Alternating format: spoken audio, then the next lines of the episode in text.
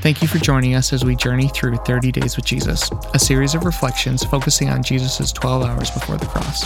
Today is day three on our journey called Love's Restraint, and we have Craig McGlasson guiding us through our reflection. Our hope and prayer is that you experience Jesus in a new, real, and life changing way. Jesus replied, Do what you came for, friend. Then the men stepped forward, seized Jesus, and arrested him. With that, one of Jesus' companions reached for his sword, drew it out, and struck the servant of the high priest, cutting off his ear. Put your sword back in its place, Jesus said to him, for all who draw the sword will die by the sword.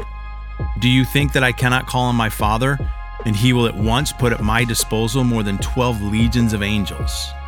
Matthew 26, 50 through 53. Jesus was innocent. There were no grounds for his arrest. He'd done nothing wrong. So when the army comes to arrest him, the impulse of one of his disciples to grab his sword and take action was understandable. But this was not the moment for a demonstration of who had the greatest physical power. If it was, Jesus reminded them that he actually had a bigger army at his disposal. There was no question about who would win this fight if it was about military might. With an ear of his enemy sliced off and resting on the ground, likely all the soldiers' swords were then drawn. And there was potential for violence and bloodshed. But Jesus, consistent with the words found in what we call the Sermon on the Mount, turns the other cheek, loves his enemy, is kind to those who do evil, heals the man's ear, gives the shirt off his back, goes the extra mile, all of which we read about in Matthew 6. Jesus, though in the right, rather than using violence, offers his hands to be bound and led away. Always the teacher to his students, he says to his followers, Put your swords away. All who draw the sword will die by the sword. Matthew 26, 52 is very clear in how he puts it.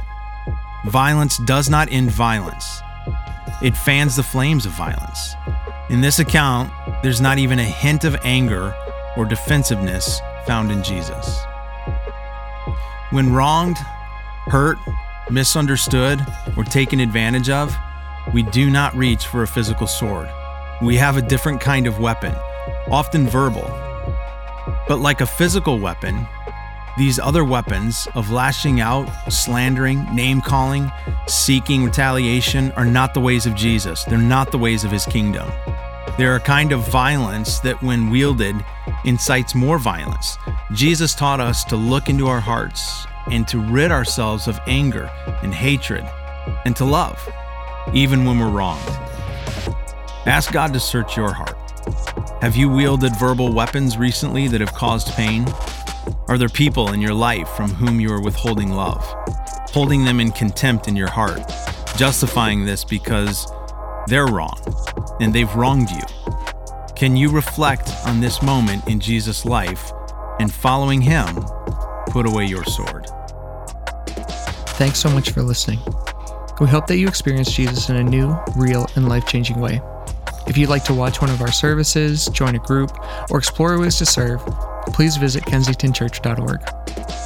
The 30 Days with Jesus devotional was written by Craig Mays and edited by the Kensington Discipleship Team. We have physical and digital copies available at all of our locations as well as on our website, kensingtonchurch.org.